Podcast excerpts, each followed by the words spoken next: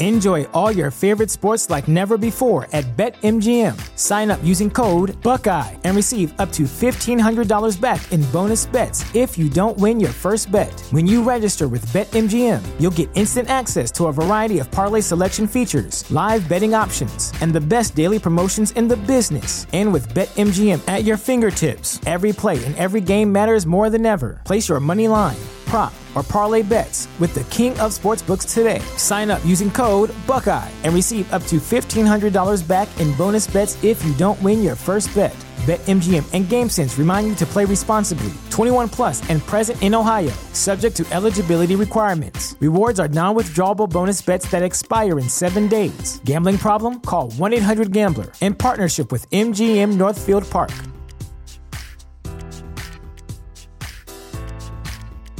What's the easiest choice you can make? Window instead of middle seat? Picking a vendor who sends a great gift basket? Outsourcing business tasks you hate? What about selling with Shopify? Whether you're selling a little or a lot, Shopify helps you do your thing, however you cha-ching. Shopify is the global commerce platform that helps you sell at every stage of your business. From the launch your online shop stage to the first real-life store stage, all the way to the did we just hit 1 million orders stage? Shopify's there to help you grow. Whether you're selling scented soap or offering outdoor outfits, Shopify helps you sell. Wherever and whatever you're selling, Shopify's got you covered. Sign up for a $1 per month trial period at shopify.com/try. Go to shopify.com/try now to grow your business, no matter what stage you're in. Shopify.com/try. Когда тебе каждый день нужно доказывать, что тебя должны слушаться просто потому, что ты классная, потому что ты типа соображаешь, а не почему-то еще, это жесть. Сначала ты встаешь с утра, смотришь в зеркало и доказываешь себе «я крутая», потом идешь на работу и доказываешь еще и остальным. Не, сначала ты плачешь ночью в подушку, потом с утра ты встаешь такая «ну ладно, погнали». Да, это... Ой, жопа.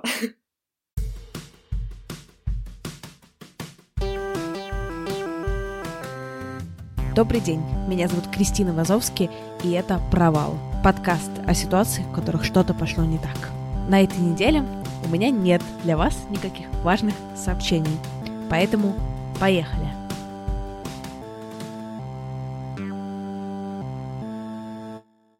Сегодня у меня в гостях Лера Аристова, ведущая канала «Говорит рекрутер». Лера, привет. Привет, Кристина. Лера, расскажи, пожалуйста, где ты сейчас сидишь, чуть-чуть про себя, чем ты занимаешься. Я сейчас сижу у себя дома на диване, занимаюсь помимо сидения на диване, да, я работаю в подборе персонала в крупных компаниях, в данный момент я работаю в Danone. Параллельно с этим я занимаюсь карьерным консультированием и веду канал в Телеграме о том, как строить карьеру, называется он «Говорит рекрутер». Давай сразу с тобой затронем самую важную тему. Почему некоторые говорят рекрутер, некоторые говорят рекрутер, и как правильно? Ты знаешь, мне кажется, это как маркетинг и маркетинг. Маркетологи говорят маркетинг, все остальные говорят как придется. То же самое с рекрутментом. Люди, которые этим занимаются, говорят рекрутер. Люди, которые этим не занимаются, называют рекрутеров рекрутерами, а это, знаешь, как вахтеры. Поняла. Ну, то есть, короче, рекрутер и маркетинг. Да. Вообще, рекрутмент для меня такая очень странная, в хорошем смысле, сфера, интересная. То есть, Я не очень понимаю, чем реально вы занимаетесь, но я нахожусь в некотором восхищенном трепете и знаю, что от вас зависят мои деньги, моя карьера и все такое. Казалось бы, да, если ты профессиональный рекрутер, у тебя должно быть в этом плане все очень четко. Но поскольку мы с тобой сейчас разговариваем для моего подкаста, значит, что-то в какой-то момент пошло не так, и я хочу, чтобы ты мне об этом тоже чуть-чуть рассказала. Обязательно. Расскажу все, как было. Давай какую-нибудь мне провальную историю для затравки. На самом деле, не всегда в карьере все шло гладко. У меня был такой период, когда я какое-то время уже поработала, мне дико надоел офис, вот, вообще офисная жизнь, и я уверилась в мысли, что офис — это рабство, и из которого надо все непременно свалить куда угодно. Уволившись с какой-то очередной работы, я решила, что, ну, все, офис больше никогда. Написала в тогдашнем своем блоге огромное огромный пост, разгромный, я бы сказала, пост о том, что офис — это вообще убивает все сущее, да, и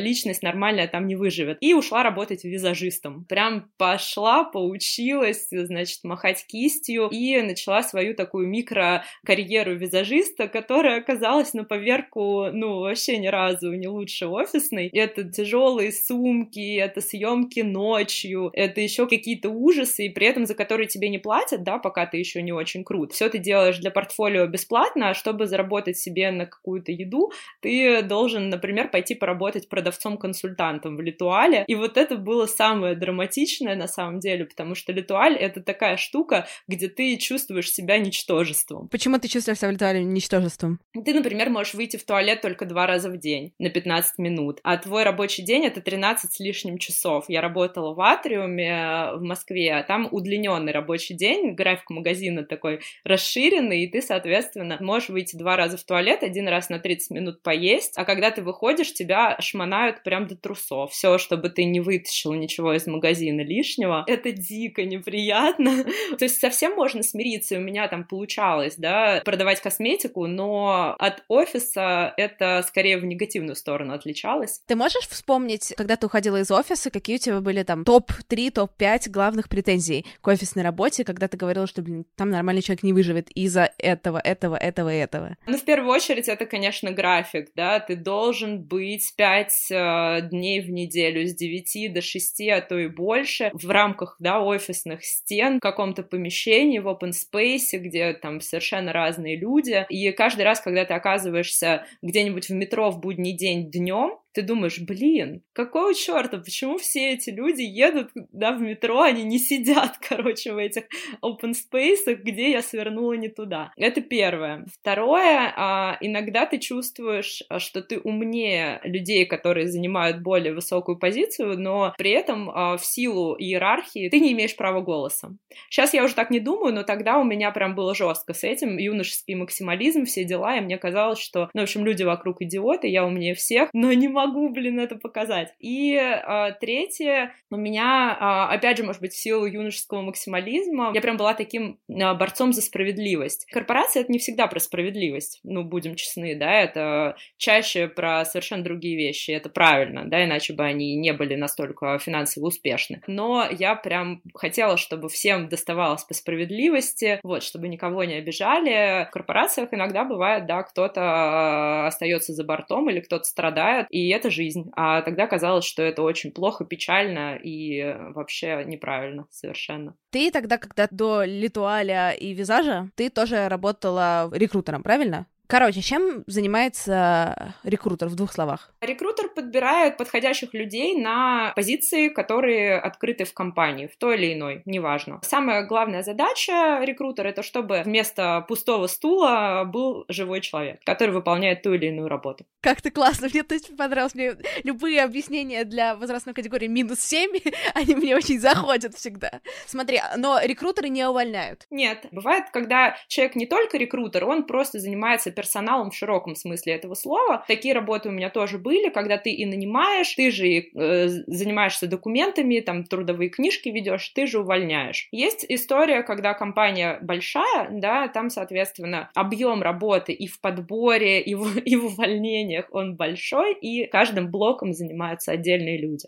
Ну, короче, мне просто кажется, что вот из всей вот этой, короче, HR, наверное, можно назвать, да, области, мне кажется, что рекрутмент — это, типа, самое веселое. Бытует мнение, что рекрутеры всегда во всем виноваты. Это весело, с одной стороны, с другой стороны, если ты лажаешь, то это всем сразу видно, потому что, как я уже сказала, аналогия со стулом, вот если он пустой, то сразу понятно, что рекрутер плохо работает. Хотя это может быть вообще ни разу не так, да, это может быть вопрос к рынку, вопрос к employer-бренду компании и вопрос к много чему еще другому, да, к неадекватным ожиданиям, например. Но по факту, если стул пустой, рекрутер лажает. И вот в этом как бы самый главный минус этой работы, поэтому рекрутеры очень часто выгорают и пытаются как раз свалить куда-то в другие сферы HR, в другие блоки, где, скажем так, поспокойнее. Где к себе нет такого количества претензий, да? Да, ну, рекрутмент — это передовая прям. Знаешь, бывают фронт и тыл, вот рекрутмент — это фронт. В тылу тоже происходит много там всего интересного, много задач, но реальная борьба, да, реальная жесть, она вот здесь.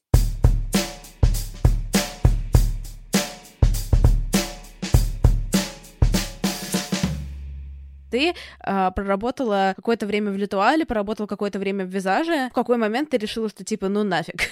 Видимо, в какой-то момент я поняла, что, ну, во-первых, нету какого-то такого места под солнцем, где ты сидишь, наслаждаешься жизнью, да, и там нет никаких проблем, и тебе нравится абсолютно все. И в какой-то момент, когда я отдохнула уже, да, на 100% от офисной жизни, я стала тосковать по тому, что я использовала свою голову, да, что я использовала свои навыки, что я принимала какие-то решения, влияла на какие-то большие вещи, кроме того, какой там цвет теней будет на модели для какой-то второсортной съемки. Безусловно, наверное, в Визаже я бы тоже достигла чего-то, а может быть и нет, может я там не талант. И я подумала, блин, ну как бы хорош страдать фигней, давай-ка попробуем вернуться обратно. Но прошел год, и вернуться обратно было вообще пипец как сложно. Почему? Скажем так, лучшие кандидаты для корпоративного мира — это люди, у которых все понятно, жизнь которых развивается линейно, которые не совершают каких-то невообразимых подпрыгиваний и создают вокруг себя ореол надежности. Да, человек, который свалил в Визаж, но это явно не лучший сотрудник для корпорации, прям вот 100 пудов. И ко мне было очень много вопросов. Я сделала какой-то степбэк, да, я не вернулась на ту прям роль, да, на тот уровень, на котором я была, да, с которого уходила из офиса.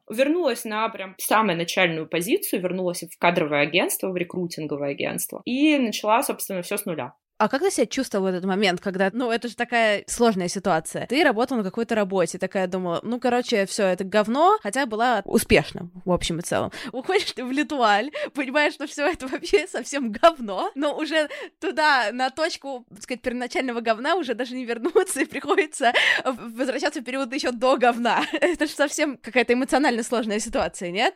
Это дно... Я подумала, что это одно, а потом постучали, вот этот старый анекдот. Я до вот этой всей истории говорила каждому человеку, которого встречала, что агентство никогда, это не мое, это вообще, это такое днище, как люди вообще там работают. Но взяли меня только в агентство, прям признаюсь, меня не брали никуда, кроме агентства. И ну как-то первые полгода были страдашками, я прям страдала. А потом как-то, ну знаешь, сориентировалась. Была очень клевая команда, от команды вообще очень многое зависит. То есть мне было просто круто с этими людьми работать. Как-то через полгода я поняла, на какие процессы надо надавливать, чтобы быть успешной. И стала в итоге, да, была достаточно успешна в агентстве, хотя сама по себе эта работа мне дико не нравилась. То есть я не ловила кайф от того, что я делаю, но были другие какие-то плюшки, высокие бонусы, хорошая компания, алко-вечеринки каждый вечер. Чем вообще занимается агентство и почему тебе там не нравилось? В широком смысле слова тоже закрывает позиции просто для своих клиентов. У тебя одновременно в работе может быть 15 позиций в совершенно разных компаниях. Они могут быть в одной сфере, могут быть в разных, если это там какое-то агентство широкого профиля. Но что мне не нравилось, это то, что ты не имеешь доступа к телу нанимающего менеджера. Твое контактное лицо — это такой же рекрутер, только в компании, для которой ты работаешь. Но чаще всего этот человек не принимает решений и не может никак повлиять на процесс. А иногда на процесс надо повлиять, иногда нужно нанимающему менеджеру объяснить, там, как бы, дружок, вот так и так, мир такой, рынок такой, твои ожидания в космосе, твои возможности на земле, если не под землей, да, и вот это все объясняется на кончиках пальцев. Когда ты это через испорченный телефон делаешь, ну, это такое себе, это не сильно, как бы, тебя ведет к успеху. Это первый момент, а второй момент, это то, что тешит, как бы, вот самолюбие каждого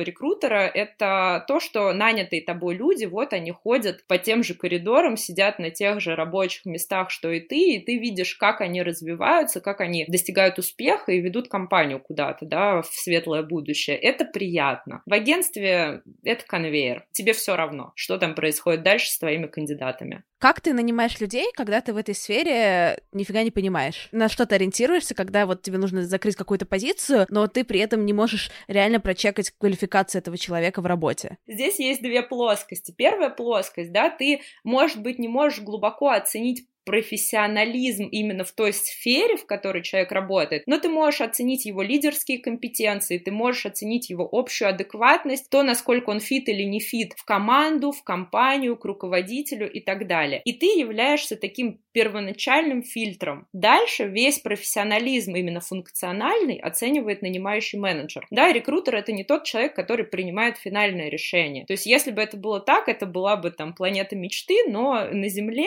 рекрутер — это один из этапов процесса подбора. Это первый пласт. Второй пласт. Ты так или иначе начинаешь рубить немного во всем. Да, ты так по поверхности плаваешь везде. Понятно, что вот в глубину ты ныряешь только в своей профессиональной сфере, да, в HR, но так или иначе, когда ты подбираешь уже большое количество людей в тот же маркетинг, да, пресловутый, или еще куда-то, ты начинаешь худо-бедно в этом разбираться. Если ты умненький, то ты разбираешься в этом получше. Если ты не очень умненький, то ты все равно более или менее как бы понимаешь, по крайней мере, какие-то вещи, на которые можно обратить внимание и понять, человек профи или не очень. Ты в самом начале нашего разговора упоминала, что когда ты в первый раз еще работала в компании, у тебя был такой юношеский максимализм, тебе казалось, что ты умнее всех. Прошло ли это? И если прошло, то почему? Ой, это прошло вообще очень быстро. Я как-то все-таки до первого вот своего, да, ухода из офисной жизни, я работала в скромных компаниях, скажем так. И действительно, может быть, там могло создаться ощущение, что люди звезд с неба не хватают. Но сейчас уже на моем карьерном треке такие,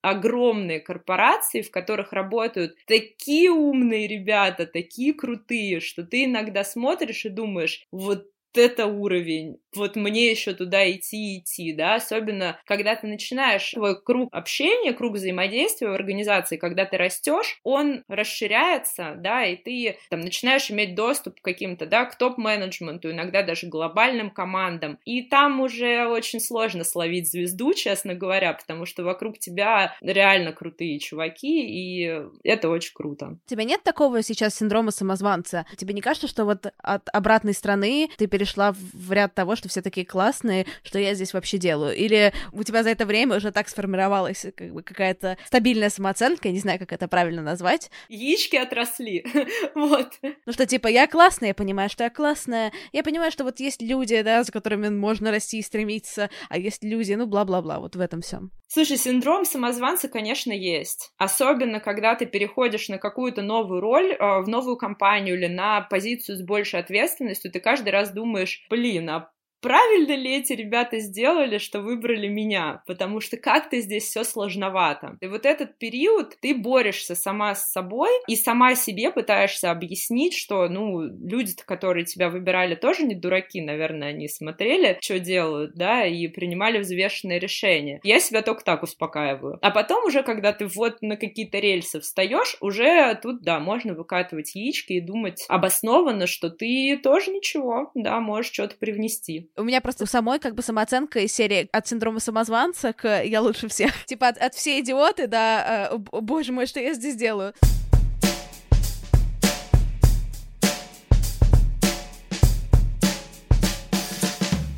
Но это на самом деле не имеет никакого отношения к синдрому самозванца. Действительно, один раз меня увольняли, и мне было совсем мало лет, это было еще до вот всех этих финтов ушами с литуалями, визажем и прочим. Меня увольняли из большой, достаточно западной компании с привлечением глобальной команды и даже юридической компании, которая занимается такими сложными трудовыми кейсами. При этом, почему так получилось? Вообще тайна покрыта мраком, но как-то так сложилось, что компанию поглотила другая, более крупная компания, им захотелось немножко прочистить ряды. В первую очередь они избавились от генерального директора и дальше начали чистить всю линейку его прямых подчиненных, потому что, ну, это лучший способ быстренько, да, избавиться от прошлого и идти в светлое будущее. Но, видимо, у меня был вид такой наглый, придурковатый, я не знаю, и я действительно очень близко общалась с генеральным директором, редактором, можно сказать, была его правой рукой,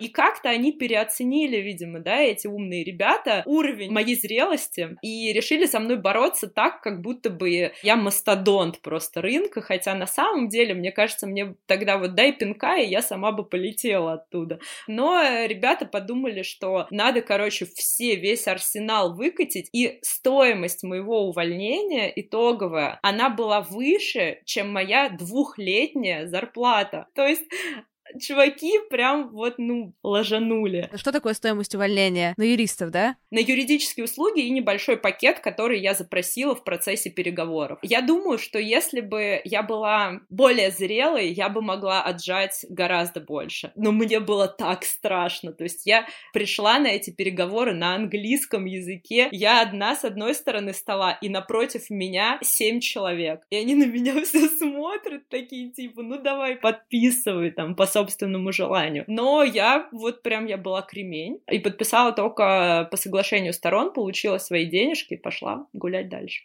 Ты вообще пыталась разобраться, во-первых, почему столько людей, почему вот это вообще происходит? Ты с кем-нибудь советовалась в тот момент, что тебе делать? Я советовалась только с мамой. Я позвонила маме и сказала: мама, меня увольняют. А мама у меня паникер, во-первых, а во-вторых, она всю жизнь работает учителем в школе. То есть от ее советов, в общем-то, толку было очень мало. Она мне сказала: да может быть, ты просто уйдешь, зачем тебе эти проблемы? У меня есть какая-то внутренняя непримиримость, да, мое увольнение было однозначно несправедливым. Почему оно было сделано так, я уже постфактум проанализировала. Там на месте у меня было вот прям мне хотелось повоевать. Ребят, просто так я не уйду. Я снимаю квартиру в Москве, жить мне не на что, сорян. Мне кажется, вот это движет очень многих людей к успеху, когда ты понимаешь, что я сейчас не могу просто остаться без денег. Извините. Когда ты получила вот этот пакет свой компенсационный, ты в тот момент была, довольна своей суммой, победой? Да, я была довольна суммой, потому что я была уверена, что я уйду ни с чем. А тут я ушла хоть с чем-то, и потом, когда я анализировала, разговаривала с людьми, я поняла, что немало,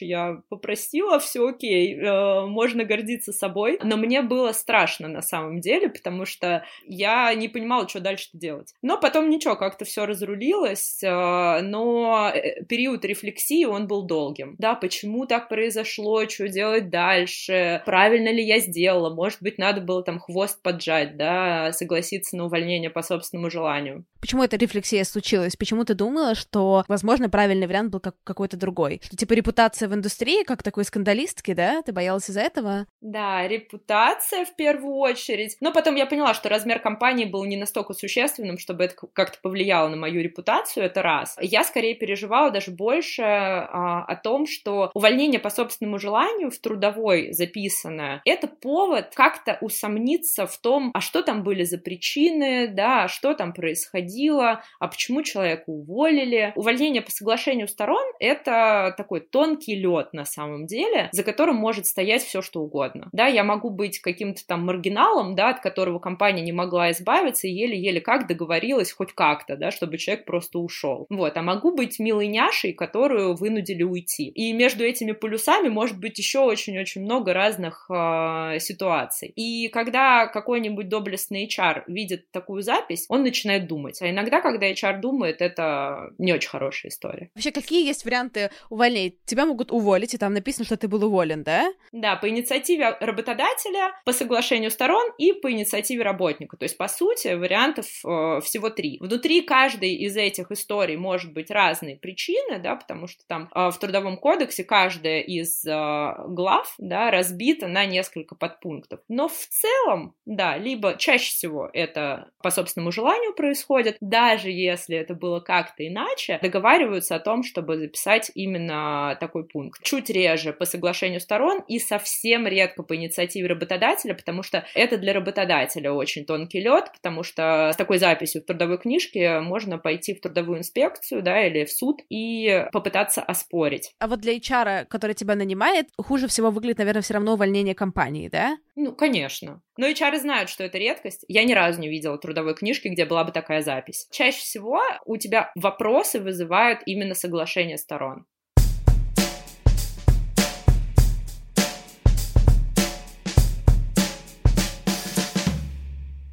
ты, короче, реально на такую тонкую почву встала. Но это при этом тебе не помешало найти какую-то свою следующую работу в тот момент. После этого у меня как раз был год, когда я занималась визажем. Ну, то есть я понимаю причину твоего волнения с этой перспективы. Ты уволилась по соглашению сторон, потом год не занималась рекрутментом, и как бы если бы я тебя нанимала, если бы я была бы в курсе всех вот этих вот внутренних историй, я бы такая, ну...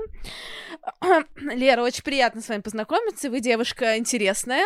Мы вам перезвоним.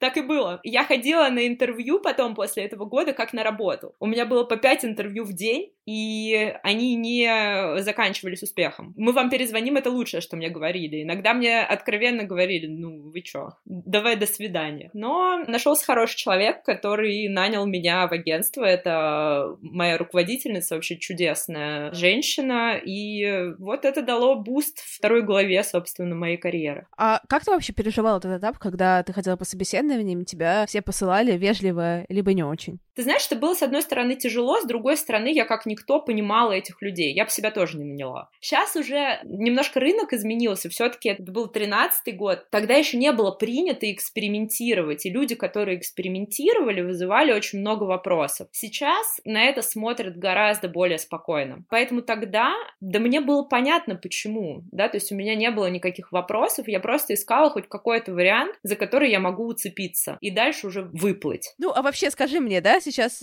у нас рубрика «Полезные советы». А вообще можно врать в CV, в резюме, вот в этом всем? Лучше не врать, ну, потому что себе делаешь хуже, да, зачем? Всегда можно перефразировать так, чтобы что-то выглядело более привлекательно, чем оно есть на самом деле. Вот это можно. А врать лучше не надо. То есть такой тонкий лед. Но у меня так и написано, вы просто неправильно прочитали. Совершенно верно. Вот, но опять же, да, любой опыт можно преподнести секси, да, можно не секси. Вот задача хорошего карьериста — преподносить свой опыт и себя, да, свою личность в сексе. А сейчас, когда ты нанимаешь кого-то в корпорацию, для тебя какая-то активная жизненная позиция, например, там, личный бренд в каких-то, не знаю, социальных сетях, бла-бла-бла, это скорее плюс, минус или в зависимости от позиции?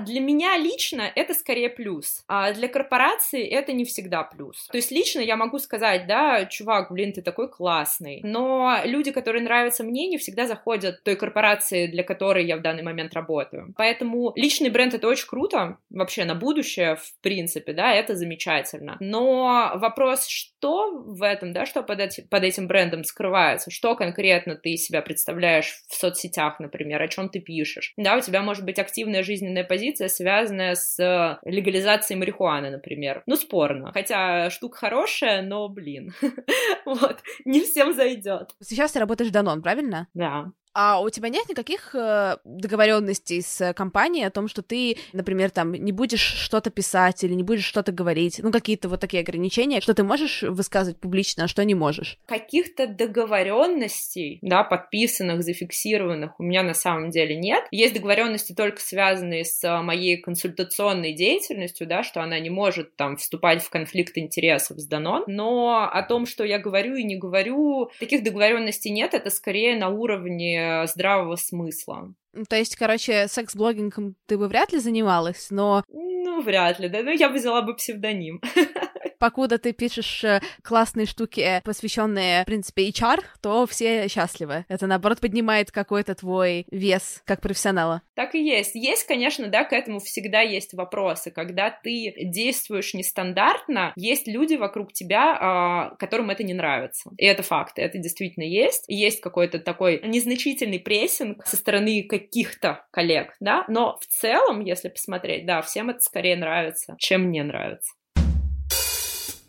А сейчас ты уже выросла до какой-то прям прикольной позиции. Ты сейчас руководишь людьми? Да, я руковожу командой. Сколько там в команде человек? В команде сейчас 8 человек, но будет больше. Это очень сейчас так уверенно сказала, что будет больше. Но будет больше, действительно, я нахожусь в процессе расширения команды. А как ты себя сама подбираешь? Какие у тебя критерии, когда ты выбираешь себе людей? На самом деле, у меня нет каких-то, вот знаешь, заготовленного ответа, какие у меня критерии. Самое главное в рекрутменте, да, в целом, скажу, и это для меня тоже важно, чтобы человек мог виртуозно управлять своими стейкхолдерами. менеджерами, да, теми людьми, с которыми он взаимодействует в процессе подбора. Это и нанимающие менеджеры, это руководители функций, другие люди внутри компании, да, с которыми ты взаимодействуешь при принятии решения. Если этого нет, будь ты супер вообще собакой-ищейкой, да, которая находит на рынке самые-самые классные таланты, тебе ничего не поможет. Если ты не умеешь грамотно сменеджерить, сфасилитировать процесс принятия решения... Короче, что твой алмаз просто никто не возьмет себе, даже если ты найдешь алмаз. Да, абсолютно. Если ты, во-первых, не понимаешь, что нужно тому руководителю, под которого ты нанимаешь, если ты с ним не на одной волне, если ты не можешь ему объяснить, почему твой алмаз такой алмазный, то, ну, сорян. И ты, когда нанимаешь кого-то для того, чтобы с тобой работать как бы с тобой в команде, ты первое, что проверяешь, это насколько человек умеет договариваться со всеми участниками процесса. Да, и умеет ими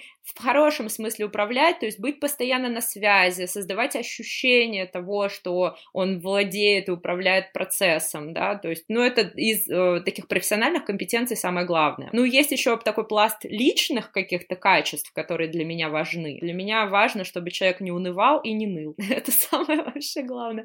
Я всегда говорю, я самый главный нытик в команде, все это место занято, давай улыбайся и радуйся. А нытика видно сразу? Да, на самом деле пара вопросов хватает для того, чтобы понять, человек в целом позитивно смотрит на этот мир или негативно смотрит на этот мир, потому что любую ситуацию, да, любую жопную жопу можно видеть как свет в конце туннеля, а можно видеть как беспросветную темноту, вот, соответственно, либо так, либо так.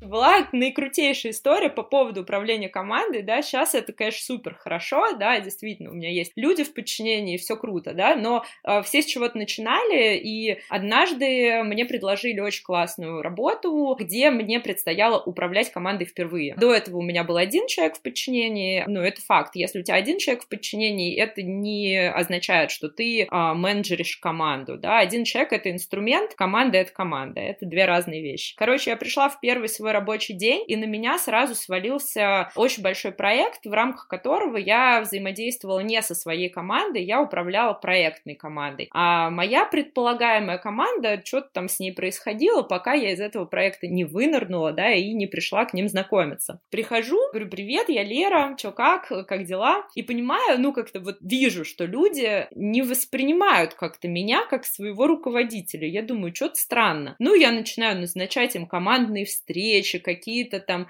тет-а-тет митинги, они на них приходят, но вот ощущение, что я руководитель, нет. То есть меня как-то могут послать там, например, да, или сказать, ой, слушай, сори, я занята, давай через 3 недели. Я в замешательстве, начинаю как-то все-таки пытаться выплыть, в итоге выплываю, в итоге там за счет каких-то лидерских качеств, за счет иногда какой-то жесткости, мне удается эту вот позицию как бы, да, утвердить, что, ребят, я ваш руководитель, и вот теперь это так, движемся как команда.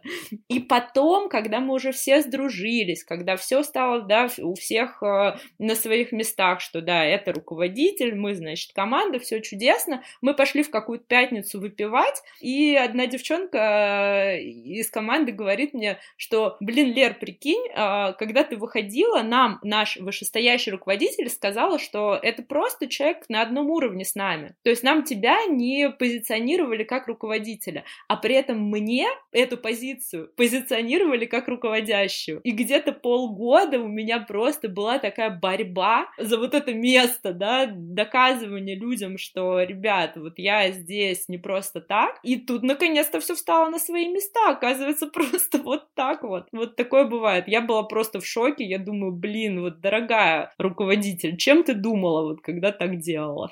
Блин, ну это же жесть, нет? Это жесть. Это сейчас звучит, знаешь, я вот рассказываю, я каждый раз, когда рассказываю эту историю, ну как бы, я думаю, ну просто как такая забавная история, было и было. А на деле это прямо, это была борьба реально. Я каждый день приходила, и мне нужно было объяснять человеку, что он вот должен сделать то, что я от него прошу, и мне-то кажется, что он должен это сделать просто в силу там какой-то иерархии, а ему так не кажется. Ему кажется, что какая-то наглая чика пришла и что-то требует. Ну, это прям жестко. Это было полгода борьбы, реально, просто. Каждый день мне хотелось головой об стену побиться. Ну, это прям звучит жестко. Я представляю, как это выглядело еще для твоих своих тогда, типа, коллег-подчиненных о том, что пришла просто какая-то баба и начала здесь рулить. Какие встречи ставить? Из чисто собственного достоинства я бы начала сопротивляться этому. Но при этом как-то этот вопрос поднялся только через полгода, да, что сформулировано? Не, он не поднялся, ты знаешь, мы это не проговаривали. В какой-то момент просто в силу того, что я начала там помогать в решении каких-то больших задач, распределять нагрузку и так далее, этот вопрос снялся сам собой. И уже когда мы все передружились в какой-то пятничной вечерней тусовке, мы начали вспоминать, как оно было, когда я пришла, как там было тяжело и так далее. И моя коллега говорит, слушай, ну вот прикол-то в том, что нам тебя не позиционировали как руководителя. И я такая, блин, ё-моё, вот оно в чем было дело. А я-то думала, что за фигня? Какие были мотивации у вышестоящей руководительницы, когда она тебя позиционировала чуть-чуть неожиданным образом? Слушай, это вот тот случай, когда я даже не хочу думать, что там было в голове, потому что она классная тетка, правда, мы недолго вместе поработали, она достаточно быстро сменила компанию, переехала в другую страну. Такое ощущение, что ей просто было в какой-то момент уже все равно, что там происходит. Она наняла человека, которого поставила прослойкой между собой и командой, и между собой и бизнесом. И я разруливала как бы вот все вопросы и все задачи. Ей было проще спозиционировать меня как равного человека в иерархии, чтобы не отвечать на вопросы, да, чтобы не объяснять команде, почему тут появился кто-то, да, и они теперь стали на одну ступеньку ниже. Ну, это достаточно сложный разговор, и она его просто предпочла избежать. Мы не обсуждали это, я просто так думаю. Прикольно. В плане, да, наверное, ей было прикольно. Тебе так себе, конечно, в тот момент. Мне вообще было так себе.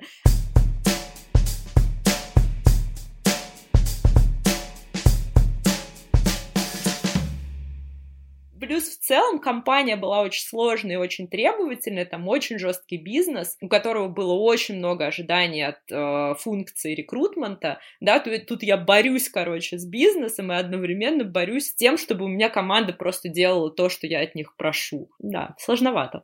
Но это прям какая-то потрясная школа, не знаю, завоевывания репутации. Вообще, это прям, вот мне кажется, вот именно этот опыт из меня сделал реально менеджера. Я могу сказать, что что-то я понимаю в управлении людьми. Ну да, когда тебе каждый день нужно доказывать, что тебя они должны слушать, потому что ты классная, а не почему-то еще, потому что ты соображаешь. Ну, тут это пиздец. Знаешь, сначала ты встаешь с утра, смотришь в зеркало, доказываешь себе, что ты классная, потом идешь на работу и доказываешь все другим. Нет, сначала ты плачешь ночью в подушку, потом с утра ты встаешь такая, ну ладно, погнали. Да, это... Ой, жопа. А из всех вот этих вот каких-то историй не очень приятных, которые ты рассказываешь с улыбкой, но я не представляю, если честно, как через это физически проходить, какая, возможно, из этих, возможно, вообще какая-то другая с точки зрения жизни, карьеры на тебе сильнее всего негативно отразилась? Какая вызывала в тебе наибольший такой стресс и типа пиздец внутренний? Негативнее всего, на самом деле, вот прям внутренний пиздец, это когда у тебя личные проблемы пересекаются как-то вот, ну, идут одновременно со стрессом на работе. У меня была история, когда я получила работу своей мечты, я работала там всего месяц, и параллельно с этим я разводилась. И причем я разводилась не просто, знаешь, там, мягко, типа, договорились и здорово, пожав друг другу руки, разошлись. Я разводилась жестко. И параллельно с этим нужно было перформить, нужно было держать лицо и в целом показывать, что меня сюда взяли не просто так, да, нужно было быть успешной на работе, и чтобы не думали, что, да, тут какая-то шизанутая баба истероидная пришла, как бы, с заплаканными глазами, да, и параллельно с этим нужно было решать, там, какие-то свои вопросы, снимать новую квартиру, там, разбираться с деньгами, еще с чем-то, да, и при этом с 9 до 6 в лучшем случае нужно было быть успешной теткой, которая решает какие-то вопросы. Вот это было прям тяжко. А как ты с этим справлялась? Что помогло тебе через это пройти вообще? Друзья, в первую очередь, и это супер важно. Ну, для меня, по крайней мере, чтобы у тебя было окружение, куда ты можешь прийти, быть такой, какая ты есть, не держать лицо, ничего из себя не изображать, порыдать, да, поорать, выпить, в конце концов. Это, наверное, было самое главное. И второе, я не сдаюсь. Вот реально, у меня есть такая черта, я не сдаюсь никогда. Мне кажется, пока я не упаду, я не сдамся. Вот, и тут реально мы потом уже с моим руководителем разговаривали, когда уже тоже я уже была не новым сотрудником, да, я уже все всем доказала, мы сидели, разговаривали, и он говорит: блин, Лер, я думал, ты слетишь с катушек. Реально, то есть все ждали, что вот сейчас у девочки там, а я еще была, я весила 45 килограмм, я была супер, вообще какая-то хрупкая мышка, и все просто думали, сейчас меня унесет ветрами, короче, истерик, а я тут внезапно реально рвала там танцпол, закрывала супер высокие позиции, вот, и он мне говорит: блин, я реально не ожидал, я уже подготовился к тому, что сейчас мне нужно будет с тобой там как-то мягко либо прощаться, либо искать тебе какую-то подмогу, либо замену. Ну, короче, крест на мне поставили, а я внезапно выплыла, и для него это был просто шок. А все знали по поводу твоей семейной ситуации на работе? Знали, потому что, ну, это было невозможно не знать, да, не знали деталей, уровня пиздеца не знали, да, пожалуй. Я говорила, что мне нужно перевести вещи, например, да, ребят, сори, я развожусь, мне надо перевести вещи куда-нибудь. Вот, ну, такая история. У тебя такой характер, что в каких-то сложных именно личных эмоциональных ситуациях это дает тебе ресурс пахать, или это все равно надо себя выжимать? Двояко. Тут скорее не то, что дает ресурс пахать, а ты понимаешь, что у тебя нет выбора. Ты вот одна, да, ты у себя одна, ты единственный человек, который может тебя обеспечить, у тебя нет богатых родителей, у тебя нет жилья, у тебя нет там еще чего-то, у тебя есть работа с зарплатой 75 гроз, а это, блин, мало, вот, съемная квартира, и тебе даже за эти 75 гроз нужно, блин, просто порваться на британский флаг. Вот только это дает ресурс. Если у тебя была бы возможность теоретическая, что у тебя там, не знаю, были бы богатые родители, траст-фонд или что-то, ты бы предпочла, чтобы все эти ситуации с тобой не случались? Или, наоборот, ты благодарна, что вот так есть, как есть? Ну, когда ты уже смотришь, оборачиваешься, да, смотришь постфактум, ты думаешь: блин, ну это такая была школа жизни, конечно, круто, что это произошло. Но в моменте, конечно, ты хочешь родителей и трастовый фонд, но серьезно, ты хочешь просто возможность поставить жизнь на паузу, сказать: ребят, я пойду, мне, короче, нужен брейк, да, я пойду там дома поплачу в подушку пару месяцев и вернусь, короче, как новенькая. И, в принципе, я людям всегда советую, если есть возможность переждать и не рвать себя, да ты пережди, ну, то есть, как бы карьера — это такая штука, в которую, ну, всегда можно вернуться обратно на свой трек, всегда можно зайти снова. Если у тебя сейчас нет сил, нет ресурса, да не делай ты этого, ну, никому лучше не будет. А человек без ресурса, его видно сразу, как тебе кажется? Да, конечно. Почему есть такое, да, что у человека все плохо, полная жопа, и его не берут ни на какую работу, несмотря на то, что вроде нормальное резюме, да, все окей, но у него нет блеска в глазах, в нем нет энергии, и в нем нет вот этого вот, ну, чувства, что он сейчас придет и всех победит. Есть ощущение, что он придет, свернется клубочком и начнет плакать. Ну а кому это нужно? Ты начала разводиться до того, как ты устроилась на работу? Или, ну, это просто к тому вопрос, что когда ты устраивалась на работу своей мечты тогда, у тебя еще был этот блеск в глазах. Ну, как сказать, у меня был прекрасный брак, да, мне казалось. Развелась я неожиданно. Просто в какой-то момент мне на работу, да, пока я была в офисе, позвонил мой бывший муж, что-то он меня заподозрил в какой-то измене, ну, в общем, был какой-то сюр, то есть я доработала день, и пока я ехала домой, я уже понимала, что что-то какая-то фигня. Я приехала, попала в квартиру, где он разрушил все, шкафы, двери, в общем, да, ну, человеку башню снесло. И я пособирала какие-то вещи в ночь с одного буднего дня на другой. Приехала к своей подруге, и на следующий день утром пошла на работу, и больше я не видела ни мужа, ни вещей, ни квартиры. То есть там была, ну, естественно, никто не предполагал, что будет такая история. А сколько вы лет были в браке? В браке 4, наверное. А до этого сколько, в принципе, ну, вместе были? Не, мы были overall, да, мы были 4 года вместе, 3 года в браке, вот, я вспомнила. Но никаких звоночков до этого не было? Или были, но типа пофиг? Опять же, но если постфактум анализировать, ты задним умом очень умный всегда. Конечно, были, там не надо было вообще выходить замуж, но кто же об этом думает в моменте? В моменте мы все счастливы и думаем, что все будет хорошо.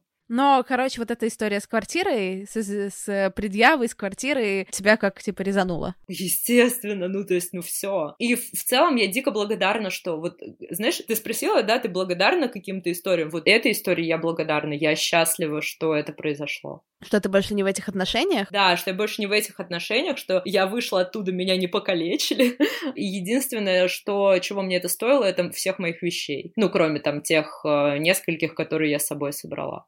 Это, конечно, типа, может быть сильно хуже, но это тоже довольно серьезно в целом. Ну, такое. Да. Нет, я вообще не представляю, как такой пиздец случается, на следующее утро ты идешь на работу. Да, самый прикол, что я ночью, у меня, знаешь, в кармане 800 рублей, которые я отдала на такси, а приехала к подруге. Больше денег у меня нет, потому что я только вышла на новую работу, у меня еще не было зарплаты, а вещей нет, банальных даже самых, то есть я, когда собирала там какие-то вещички, это был довольно странный выбор. Когда вокруг тебя все рушится, ты собираешь, в общем, странноватый набор вещей. Но хорошо, что документы взяла. И на следующий день, да, в 8 утра, там, или во сколько, в 9, я уже была в офисе. Красивая такая, в дресс-коде. Как раз захватила одну рубашку и юбку, вот в ней потом и ходила следующие полгода из серии, да? Сколько это лет назад было? Это было в 2014 году, 5 лет назад, получается. В принципе, уже достаточно времени прошло, чтобы об этом вспоминать с улыбкой. Проще всего превратить какие-то жесткие истории из нашей жизни в анекдот и рассказывать потом за бутылочкой там своим друзьям и вместе ржать. Ну, потому что ты же не будешь постоянно плакать, правильно? Ну да, потому что, в принципе, из любой истории можно сделать как драму, так и анекдот. А просто когда ты делаешь драму, это становится стыдно, потом ты это никому не рассказываешь, ты этого стыдишься, а такой контент.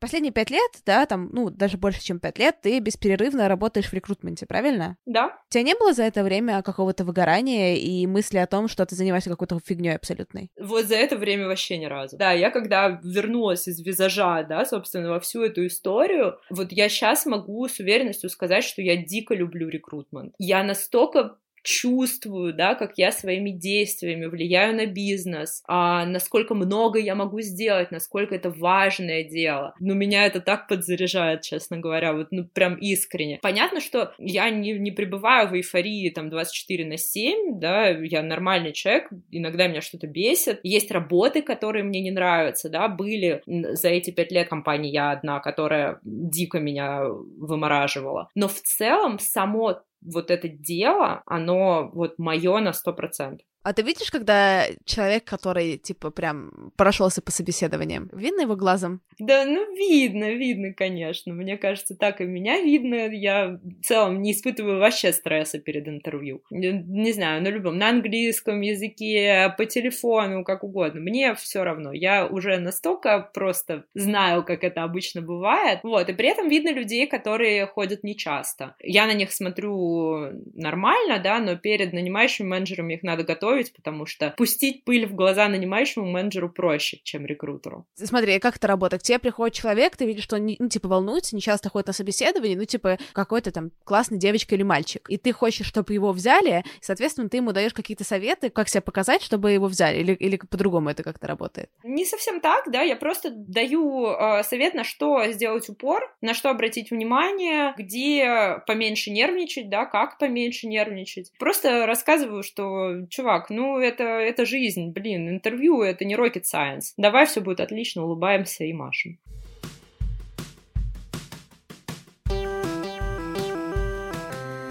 С вами была Кристина Вазовский, и это был «Провал». Спасибо, что вы дослушали. Я всегда этому удивляюсь и радуюсь. Подписывайтесь на меня в социальных сетях, становитесь моими патронами. Если у вас есть мне что сказать, хорошее говорите, если плохое – не надо. Спасибо. Пока-пока.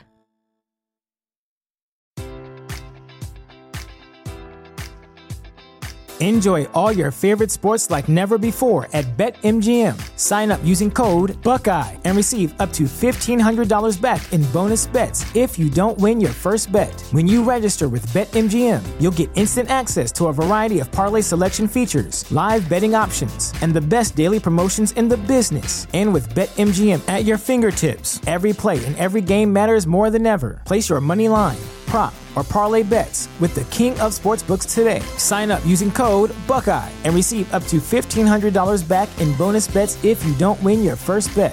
BetMGM and GameSense remind you to play responsibly, 21 plus and present in Ohio, subject to eligibility requirements. Rewards are non-withdrawable bonus bets that expire in 7 days. Gambling problem? Call 1-800-GAMBLER in partnership with MGM Northfield Park.